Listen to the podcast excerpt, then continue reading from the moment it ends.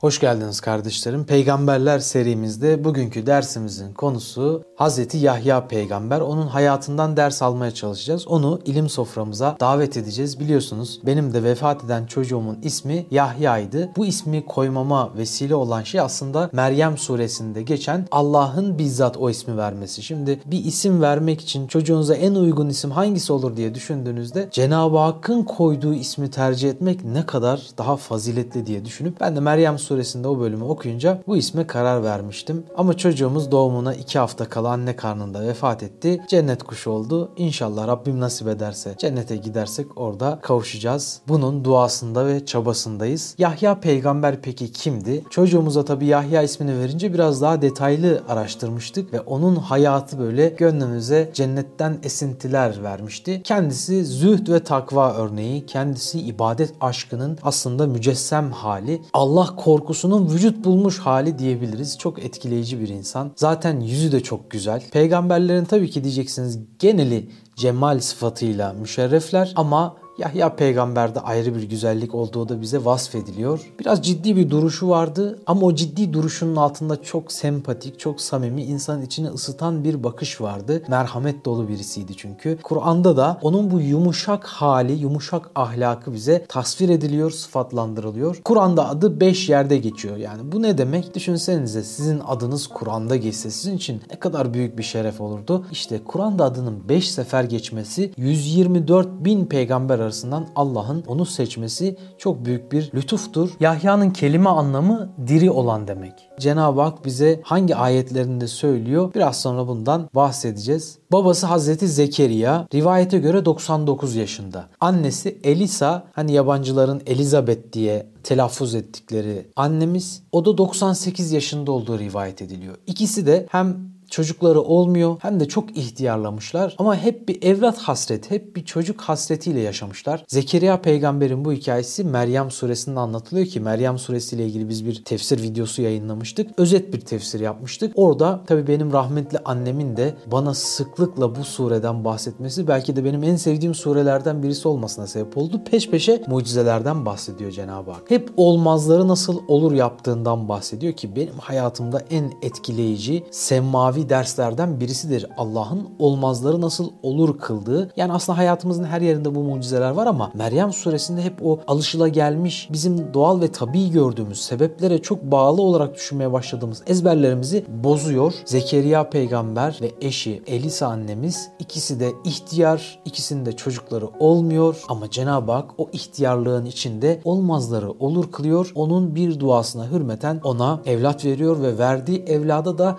Yahya ismini verdiğini söylüyor. Daha önce bu isim hiç kimseye verilmemişti diye Cenab-ı Hak ayetinde de bize bildiriyor. Kur'an'da onun hikmet sahibi olduğu, kalbinin çok yumuşak olduğu ve ona safiyet verildiği söyleniyor. Hatta Peygamber Efendimiz Aleyhisselatü Vesselam şöyle buyurmuş İbn Abbas'ın rivayetine göre insanlar içerisinde Yahya bin Zekeriya'dan hariç hata yapmayan ve hata yapmayı düşünmeyen kimse yoktur diyor. Kendisinin o safiyet özelliğini vurguluyor. Aslında Hazreti Yahya Hazreti İsa'nın annesinin teyze çocuğudur. Fakat Hz. İsa ona teyzem oğlu diye hitap ettiği için kendisi bizzat Hz. İsa'nın teyzesinin oğlu gibi genelde bilinir. Hz. İsa ile aynı senede doğmuş. Ondan 6 ay evvel doğmuş. Ve Hz. Yahya Tevrat'la hükmeden son peygamberdir. Kendisinden sonra Hz. İsa'ya peygamberlik verilecek ve ona Hz. İsa'ya özel bir şeriat verilecek. Hz. Yahya da daha sonra Hz. İsa'nın şeriatıyla amel etmeye başlayacak. Fakat Tevrat'la yani Hz. Musa'ya indirilen Tevrat'la hükmeden, amel eden, onun şeriatıyla şeriatıyla muamele eden son peygamber olarak bilinir. Yahudiler azgın bir kavim. Bunu her asırda, her olayda ispat ediyorlar. Allah'ın lanetine uğramışlar çünkü peygamberleri katletmişler. Zekeriya peygamberi de şehit ettikten sonra Allah Hazreti Yahya'ya peygamberlik verdi. Tabi her kavme, her bölgeye, her coğrafyaya peygamber gelmiştir ama o bölgedeki peygamberler biraz oradaki medeniyet dünyadan çok daha üstün olduğu için belki de Peygamber Efendimiz Aleyhisselatü Vesselam'dan önceki o peygamberlik silsilesinde daha çok onların ismi zikredilmiş. Yoksa 124 bin peygamber gelmiş. Her kavme gelmiş. Ama özellikle Hz. İbrahim'in soyundan gelen Hz. İsmail ve Hz. İshak'tan devam eden iki ayrı peygamber soyu Hz. İshak'tan devam eden peygamber soyları İsrailoğulları olarak adlandırılan peş peşe babadan oğula hepsinin peygamberlikle şereflendiği o silsilenin içinde Hz. Yahya, Hz. Zekeriya'nın oğlu ondan sonra peygamberlik kendisine veriliyor ve kendisi de halka tebliğ yapıyor. Fakat tebliğ vazifesi kendisine verildikten sonra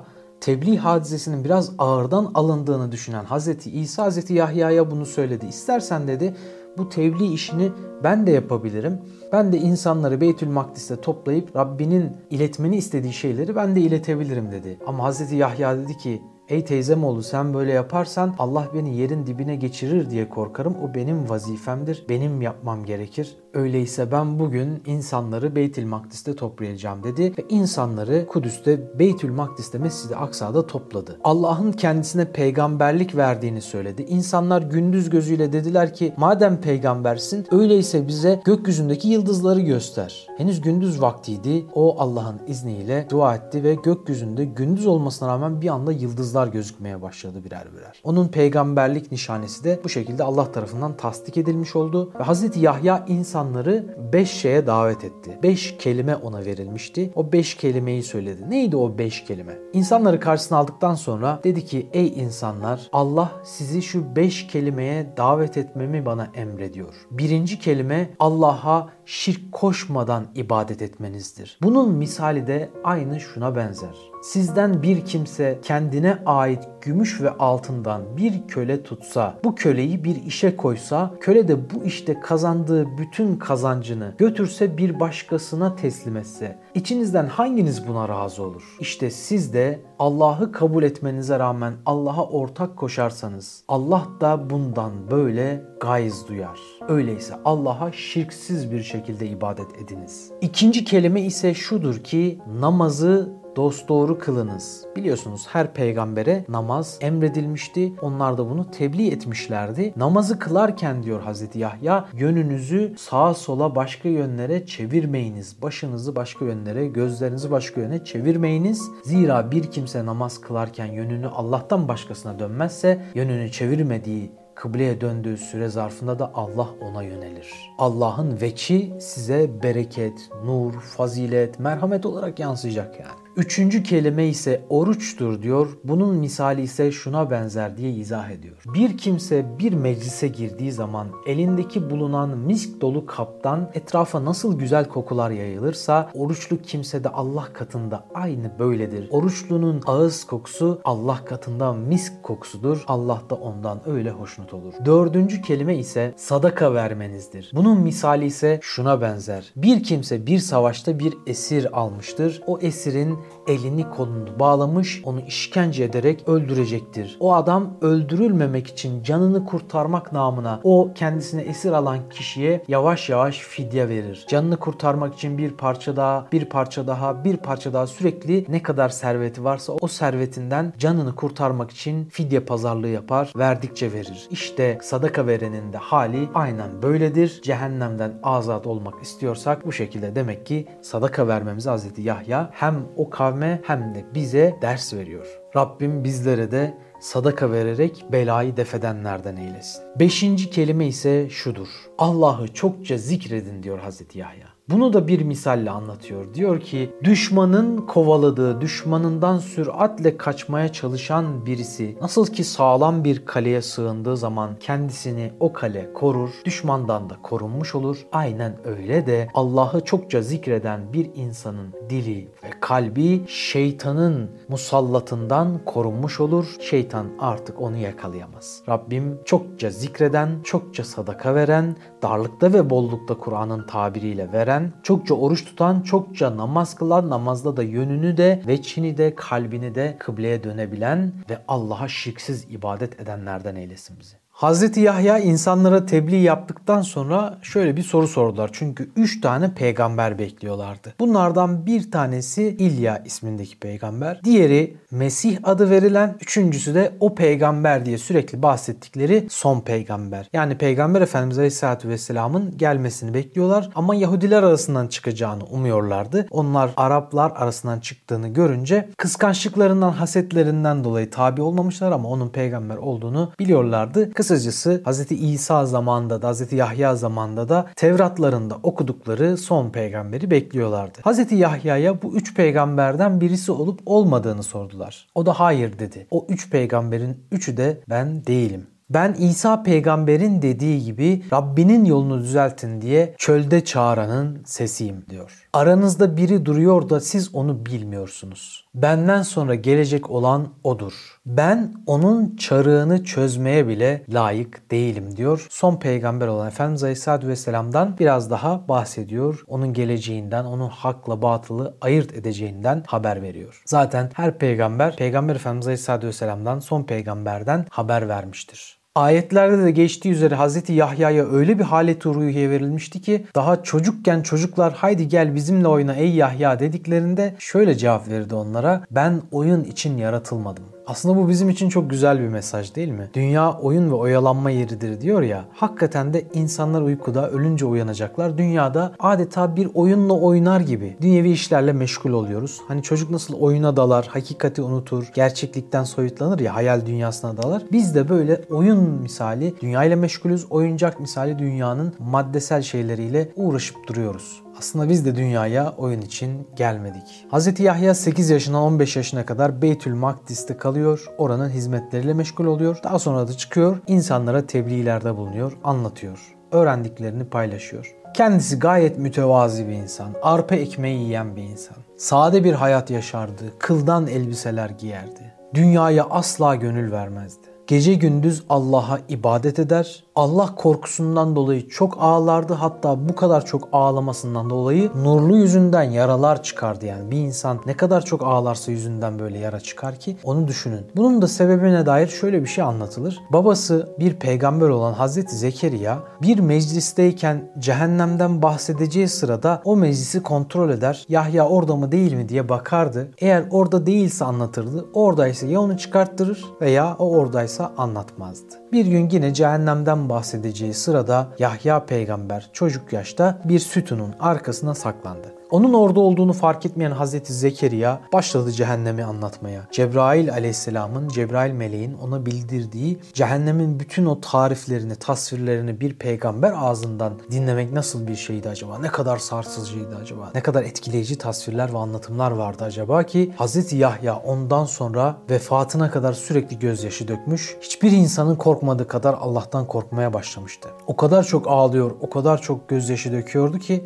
bir gün Hazreti İsa'yı etrafındaki insanlara gülümseyerek, gülerek tebliğ yaptığını görünce uyardı. Çünkü Hazreti İsa daima tebessüm ederdi Allah anlatırken. Daima ahiretten bahsederken tebessüm ederdi. Ey teyzem ol dedi. Allah'ın gazabından emin mi oldun ki daima gülümsersin? Hazreti İsa gene gülümsedi. Ey teyzem ol dedi. Sen Allah'ın rahmetinden ümidini mi kestin ki daima somurtuyorsun? Daima gözyaşı döküyorsun. Hatta daha sonra Hazreti İsa'ya inen vahiy ile Hazreti İsa'nın yaklaşımı doğrulandı. Evet, kul haf ve reca arasında durmalı. Yani korkuyla ümit arasında olmalı. Nasıl Hazreti Ömer demişti ya, bir kişi cehenneme girecek denilse ben miyim diye korkarım. Bir kişi sadece cennete girecek denilse ben miyim diye ümitlenirim. Kulun durması gereken yer burası ama biz genelde çok ümit varız ama hiç korkmuyoruz. Allah korkusundan gözyaşı dökmüyoruz. Allah korkusundan kendimizi haramdan sakındırmıyoruz. Rabbim bize tam manasıyla peygamberlerin korktuğu gibi Allah'ın sevgisini kaybetme korkusundan en azından bir numunesini nasip etsin. Bir gün Hazreti Yahya şeytanla karşılaştı ve ona şöyle bir soru sordu. Dedi ki sen insanlarla nasıl konuşuyorsun? Nasıl diyaloğa geçiyorsun? Şeytan da dedi ki üç çeşit insan vardır ki bu üç çeşit insanın bendeki mesaisi farklıdır. Birisi vardır ki onları asla kandıramam, asla beni dinlemezler. Onlar peygamberlerdir. Birisi de vardır ki onlar çocuğun elindeki oyuncak gibi benim elimde oyuncak olmuşlardır. Nereye desem giderler, ne iş desem peşine düşerler. Her türlü günahı onlara işletirim. Rabbim bu güruhtan olmaktan bizleri muhafaza eylesin ve korusun. Bir de üçüncü bir güruh vardır ki ben onlara söylerim, onlar ise benim sözlerime kanarlar, günahlara girerler. Fakat sonra öyle bir tövbe yaparlar ki Allah günahlarını siler, yerine sevap yazar. İşte bu insanlara karşı asla galip gelemem. Rabbim bizi şeytanın galip gelemediği insanlardan eylesin. Biraz da ayetlerde nasıl geçiyor Hz. Yahya'nın doğum süreci ve sonraki süreci isterseniz ondan bahsedelim. Ali İmran suresinin 38. ayetinde Cenab-ı Hak mealen şöyle buyuruyor. Orada Beytil Makdis'te Zekeriya Rabbine dua etti. Bana tarafından hayırlı bir nesil bağışla şüphesiz sen duayı hakkıyla işitensin dedi. Meryem suresinin 4. ayeti. Meryem suresinin zaten başında bu hadise anlatılıyor. Rabbim dedi muhakkak ki ben o hale geldim ki kemiklerim zayıfladı, saçım ağırdı ve ben Rabbim sana ettiğim dua sayesinde hiç bedbaht olmadım. Hemen peşinden gelen 5. ayet doğrusu ben arkamdan iş başına geçecek olan yakınlarımdan endişe ediyorum. Karım da kısırdır. Tarafından bana bir veli, bir oğul ver. Ki o bana varis olsun. Yakup hanedanına da varis olsun. Rabbim onu rızana layık kıl diyor. Zekeriya peygamberin aleyhisselam bu yaptığı dua samimi yürekten bir duaydı ve kabul oldu. Ali İmran suresinin 39. ayetine bakalım. Diyor ki Zekeriya mabette durmuş namaz kılarlarken melekler ona şöyle nida ettiler. Allah sana kendisi tarafından gelen bir kelimeyi tasdik edici, efendi, iffetli ve salihlerden bir peygamber olarak Yahya'yı müjdeler. Allah buyurdu. Ey Zekeriya biz sana bir oğul müjdeleriz ki onun adı Yahya'dır. Daha önce ona kimseyi adaş yapmadık. Yani ona verdiğimiz ismi başka kimseye vermedik diyor. Yahya diri demek bunun da şöyle bir manası var. Zekeriya peygamber 99 yaşında, eşi Elisa annemiz 98 yaşında. Yani nasıl Cenab-ı Hak kuru dallardan böyle meyveler veriyor.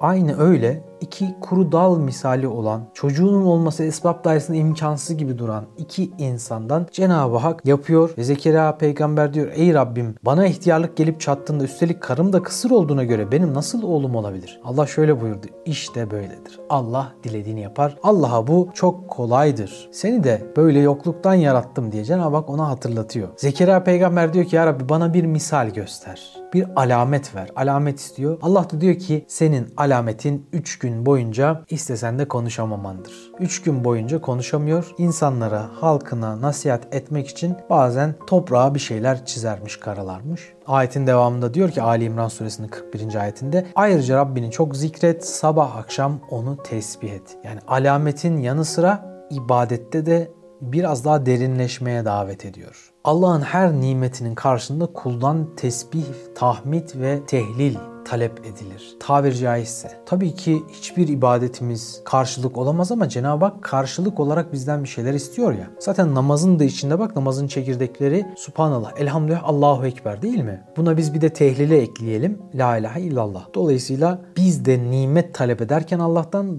zikrimizi arttırmalıyız. Bu da bize bir başka ders. Enbiya suresinin 90. ayetinde de geçiyor. Diyor ki biz de onun duasını kabul ettik ve ona Yahya'yı verdik. Zevcesini de kendisi için çocuk doğurmaya elverişli elverişli kıldık. Onlar bütün bu peygamberler hayır işlerinde koştururlar, umarak ve korkarak bize yalvarırlardı. Onlar bize karşı derin bir saygı içindeydiler. Yine onun Hz. Musa'nın şeriatıyla amel ettiğini, Tevrat'la amel ettiğine dair bir işaret olan Meryem suresinin 12. ayetinde gene Hz. Yahya'nın adı geçiyor. Ey Yahya kitaba, Tevrat'a var gücüne sarıl dedik ve henüz sahabiyken ona ilim ve hikmet verdik diyor. Hakikaten çocuk yaşta insanlara hakkı hakikati anlatırmış. Tarafımızda ona kalp yumuşaklığı ve temizlik de verdik. O çok sakınan bir kimseydi. Ana ana babasına çok iyi davranırdı. O isyankar bir zorba değildi diyor. Gelelim Hazreti Yahya'nın vefatına. Nasıl vefat etti? Şehit edildi. Onun yaşadığı dönemde Kral Herod isminde bir kral vardı. Bu kral zalim Yahudi bir kralın torunuydu. Kendisi de dedesi kadar zalim olmasa da bir nebze zalimlik taşıyordu. Bu Yahudi bir kraldı. Aslında Hazreti Yahya'yı biraz seviyordu. Fakat bir gün çok büyük bir cürüm işledi. Büyük bir suç işledi. Kral kardeşinin kızıyla zina etti. Üstelik Yahya peygambere gelip kendisini onunla evlendirmesini söyledi. Yahya peygamber ise bunun çok büyük bir günah olduğunu ve onun cezasının tatbik edilmesi gerektiğini söyleyince kral çok sinirlendi. Onu hapse attırdı. Bir gün çok büyük bir eğlence, bir festival gibi bir şey düzenlendi ve kardeşinin kızı kralı baştan çıkartacak hareketler yaptı. Karşısında değişik danslar yaptı